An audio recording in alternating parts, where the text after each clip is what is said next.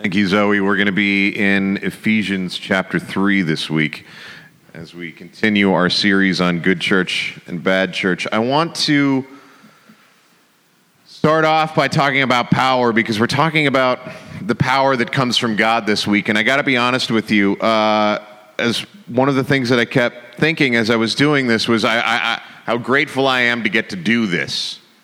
Uh, as a, as a pastor, somebody who stands in front of other people and talks for a living uh, does so for a variety of reasons. Some healthy and, and good and altruistic, and some not so healthy. And anybody who gets up here has a part of them that, that, that, needs this, that needs everybody to stare at me and listen to me, because it's easier to relate to people uh, a few dozen at a time than it is to relate to them one on one. And if I'm honest with you, I don't feel powerful most of the time. And if I'm honest with you, and if I'm honest with myself, this is the most comfortable that I get all week long because I know how to do this. I know how to stand here. I know how to talk into a microphone. I know how to, how to, how to see God's truth in Scripture and communicate it to other people. So, when I'm talking about power this week, I want to be really clear that I am not talking about power as a powerful person. That's not who I am, and that's not what I feel most of the time.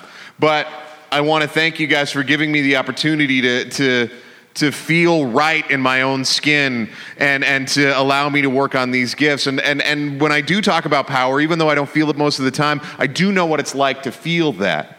So we're continuing our journey through Ephesians as we talk about good church and bad church. And, and and, and what's interesting as we do this is, is that when we talk about good church and bad church, the tendency that we have is like, let's talk about all the things that good churches do. Let's talk about all of the, the, the programs and the resources and all the important work that we do. And if we get all of, all, all of our work right, then we'll be right. Then we'll be good church. And, and, and I understand where that comes from, but what's interesting is we're, as we're following along in Ephesians, and I know that I've repeated this a couple of times, but it's, it, it bears saying over and over again that Paul, for the first three chapters of the book of Ephesians, isn't really concerned with what the church does. He's very concerned about who they believe that they are. Somehow, in the mind of Paul, in the mind of Scripture, who we are, who we believe ourselves to be, who we believe other human beings to be, is more important than what we do. And in fact, what we do only works as a wellspring of what we believe. And he reminds them that they are to be people, as we talked about last week, of reconciliation, bringing all people uh, on earth together under the lordship of Christ, under recognizing the humanity that God has given us in each other, that, that, that we are called to be people who are bringing about this message. And as we continue, we're, today we're going to be talking about power. When we talk about power most of the time, most of the time what we're thinking about power is the ability to influence things. That's the way that we think about power. The first time that I uh, ever heard about power was, I believe it or not, I was a high school football player, and the way that they measured power was in our vertical jump and in our broad jump. That that was the, the best physical example of power. Your ability to move your body the furthest distance, either up or or forward. I had a reasonably high vertical but short arms, so I can't dunk. Um, but so or, or, now, when we talk about power, what, what, what, as an adult, what we're talking about isn't is the our ability to influence other people, either financially, just by putting money in their pockets, or ability to to get things to happen by knowing the right people, being in the right room at the at the right time, uh, getting things to move in the proper way. That's what we think about when we talk about power: the ability to influence other people to do what we want to want them to do, and and even now, in, in, our age, this has moved beyond the ability to move, influence the people around around you. And now we think about uh, about power as a media entity, or we think about uh, someone, everyone's social media following, and and when they post a status on Facebook, how how many people like it, how many people share it. How many people are influenced by it? And, and people whose whole description of themselves as a person or as a human being is like, is, is who are you? And they, what do you do? And they say, I'm an influencer. So we're going to be talking about power today. The ability, the influence, the strength, the ability to make desires real. And what we're going to find as we talk about power, as Paul talks about power, is his idea of power in the church is very different than the, than the way we conventionally think about power. So this is from Ephesians chapter 3. Surely you have heard about the administration of God's grace that was given to me for you That is the mystery made known to be by revelations, uh, revelation, as I've already written briefly. And he continues. In reading this, then, he's talking about his own letter. In reading this, then, you will be able to understand my insight into the mystery of Christ, which was not made known to people in other generations, as it has now been revealed by the Spirit to God's holy apostles and prophets. This mystery is that through the gospel, the Gentiles are heirs together with Israel, members of one body, and sharers together in the promise of Christ Jesus. So, this is similar to what we talked about last week that God is about reconciliation of all things under Christ. And Paul is talking about how this, this mystery was revealed in the past. And it was revealed in the Old Testament, it was revealed in the past, but it was revealed in words, it was revealed in stories. It was revealed in Genesis chapter 12 where God speaks to Abraham and says, "I will bless I will bless you, you will be a blessing and all ethnos, all people on the earth will be blessed through you." It was revealed in Naaman where where it was revealed in the story of Naaman where a foreign military leader steps outside of himself and is healed by the God of Israel even though he is not one of the chosen people, even though he is he is militarily oppressed God's chosen people, he is still God still heals him. It's in the story of Ruth where a person who was not part of the chosen people of Israel is grafted into the bloodline of Jesus as an example of God's grace for everybody. But it has been revealed differently now because not only has it been revealed in words and in stories, now it's been revealed in deeds that God's Holy Spirit, as Paul is talking about, has, has been visited on people who are. Oh, sorry. Sorry, JV was like glaring at me because I was holding the microphone wrong, and uh, and I was just like, did I say something wrong? Because I would like sometimes I go off the cuff and I'm like, did I just accidentally throw a swear word in there that I didn't notice?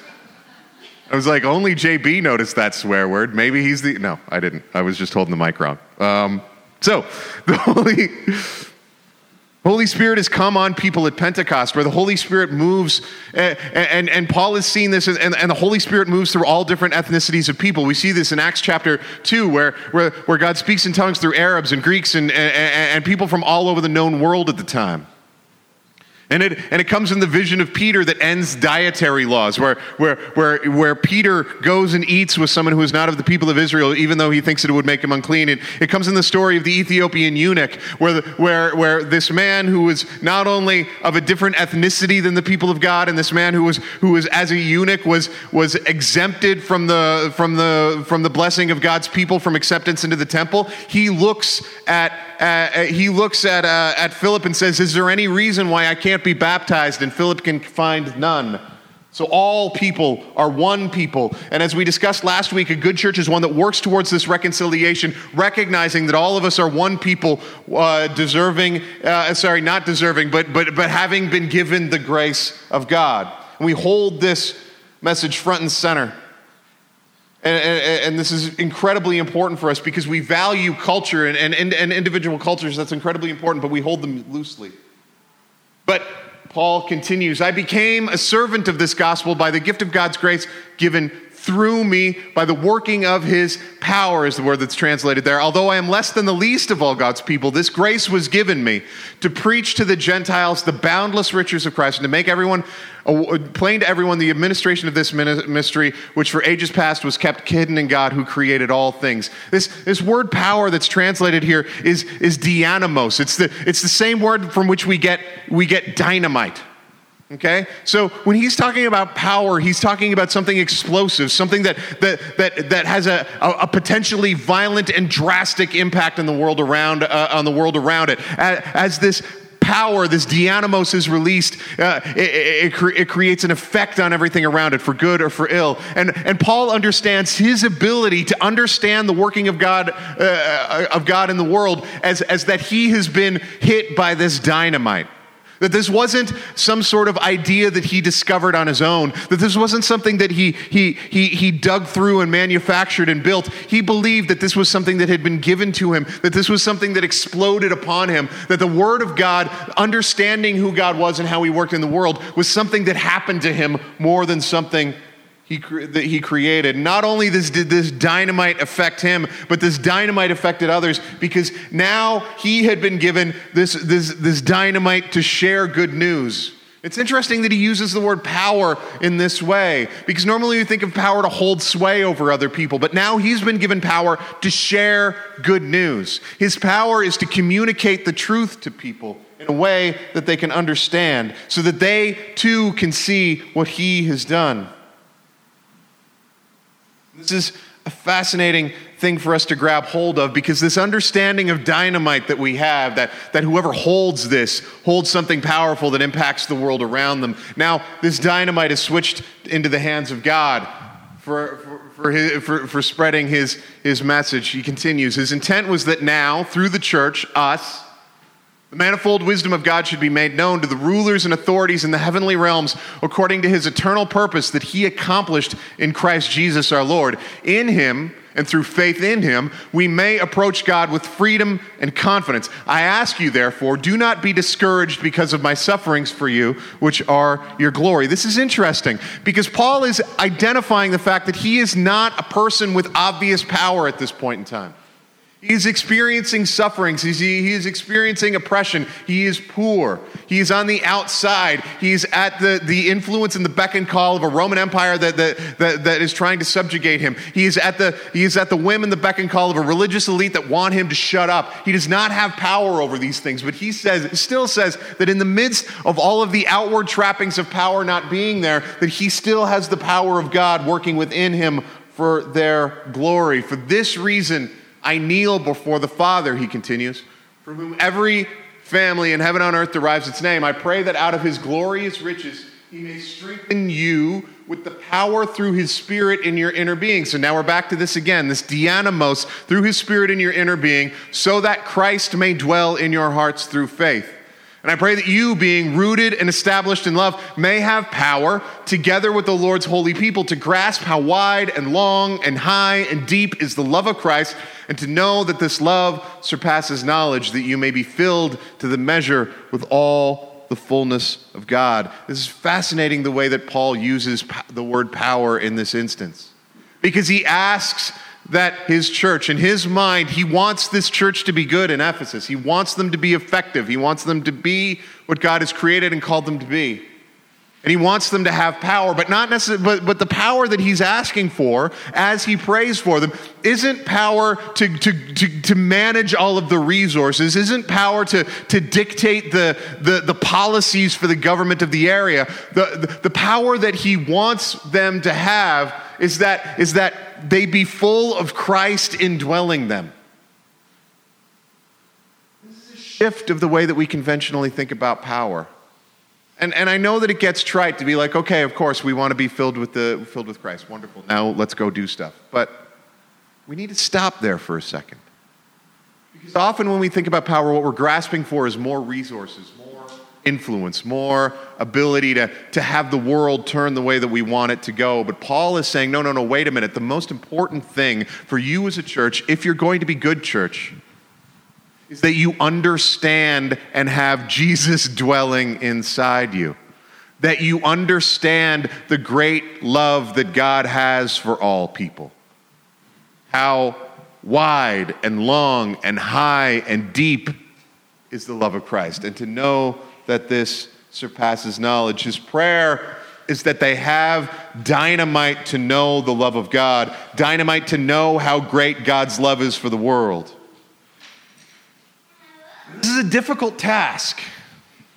Because I've tried to think, okay, so at this point in the sermon, if I was following sermon structure, I should also try and make you aware of the width and height and depth and breadth and, and, and how high and deep is the love of Christ. That, this is the thing that I should be doing now. I should be making you aware of that. But I got to be honest, when I came to this task and I was writing this and I was like, okay, now's the time in the sermon where I make everyone aware how, how wide and long and high and deep is the love of Christ. I didn't have words for that. I don't. I don't. I didn't. I, I, this is too big for me. Every love story that you've ever heard, ever heard, every inspirational story of sacrifice, every, every clip that is shared on Facebook about all of the uh, uh, that, that, that, that, some people love and some people cringe at because it's just too cheeseball and it has like the, pat, the, the, the, the lovely symphony music behind it and then everybody starts crying and then and then like or like when that truck commercial comes on and you just get dusty because people are dirty and working for each other and like stopping a flood or something like that. All of those stories are beautiful stories, and all of them combined pale against the amazing love that God has for us. All of them, the words that I would put to describe it are, are, are, are weaker than the actual reality.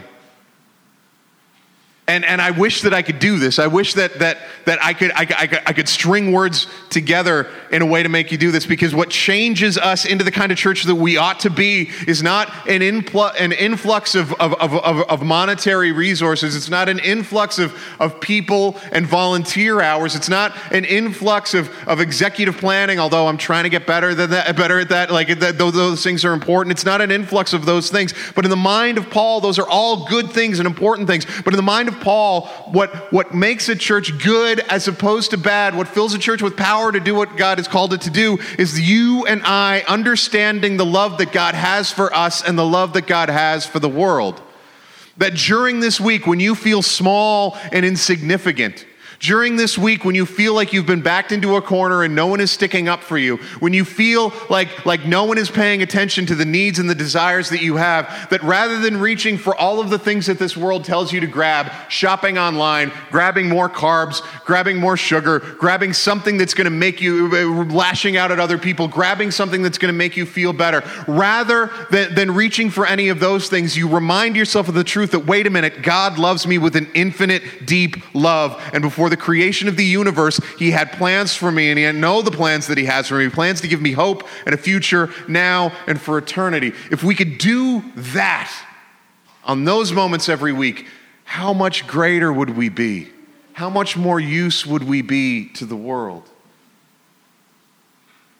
The key is you and I understanding the love God has for us and the love God has for the world. That when we find ourselves this week, when we're confronted by someone in, in, in a situation where, where, where, where, we're, where we're cut off in traffic or we get an angry email that we didn't expect from somebody who doesn't understand what we're trying to do or, or when, we, when we see the social media message that says that, that, that tells us that we're small and insignificant then rather than seeing that person as an enemy rather than seeing that person that is a negative force that we need to destroy in order to be what we be called to be. Rather than that, we understand how high and deep and wide the love that God has for them is. And rather than seeing them as an enemy, then we see them as our brother, and our brother or our sister, and we reach out to them in the best love that we have because we understand the love that God has for the world. That changes things. That changes us. That changes our behavior on a day to day basis. And in changing the way that we feel about ourselves, the way that feel, we feel about others, changing our behavior on a day to day basis, it changes our community. And when it changes our community, it changes the world. That's the way that God designed this thing to work. The closest image that we can have of this kind of love to get to understand it is still from this, this verse that is, I rarely ever talk about this verse because it feels so cliched sometimes. It's it's held up on a sign. I listen to, I'm a, I'm a sports fan. So I remember listening to sports podcasts. And at sports events, there's always somebody holding up the sign that says John 3.16. And I remember listening to sports, uh, a sports podcast where the two guys, very intelligent adult males, were like, what does that stand for anyway? I don't know. For God so loved the world that he gave his one and only Son, that whoever believes in him should not perish, but have eternal life. For God did not send his Son into the world to condemn the world, but to save the world through him. God loved this world so much that he gave his child for it. For those of us who have children, we know what that's like. To give our children over to something is one of the most challenging and heart wrenching things that we do. And all honest, I, there, there's part of me that, you know, we have to love something very deeply if we're going to give our children over for it.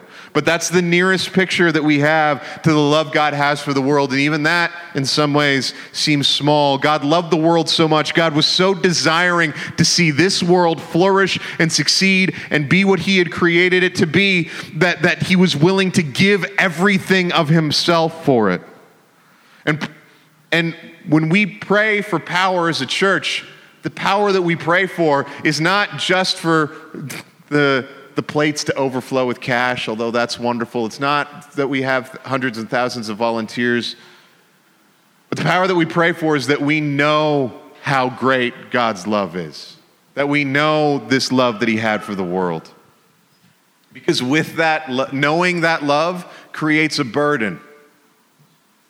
Because if you actually understand how much God loves the world, then you can't not love it either.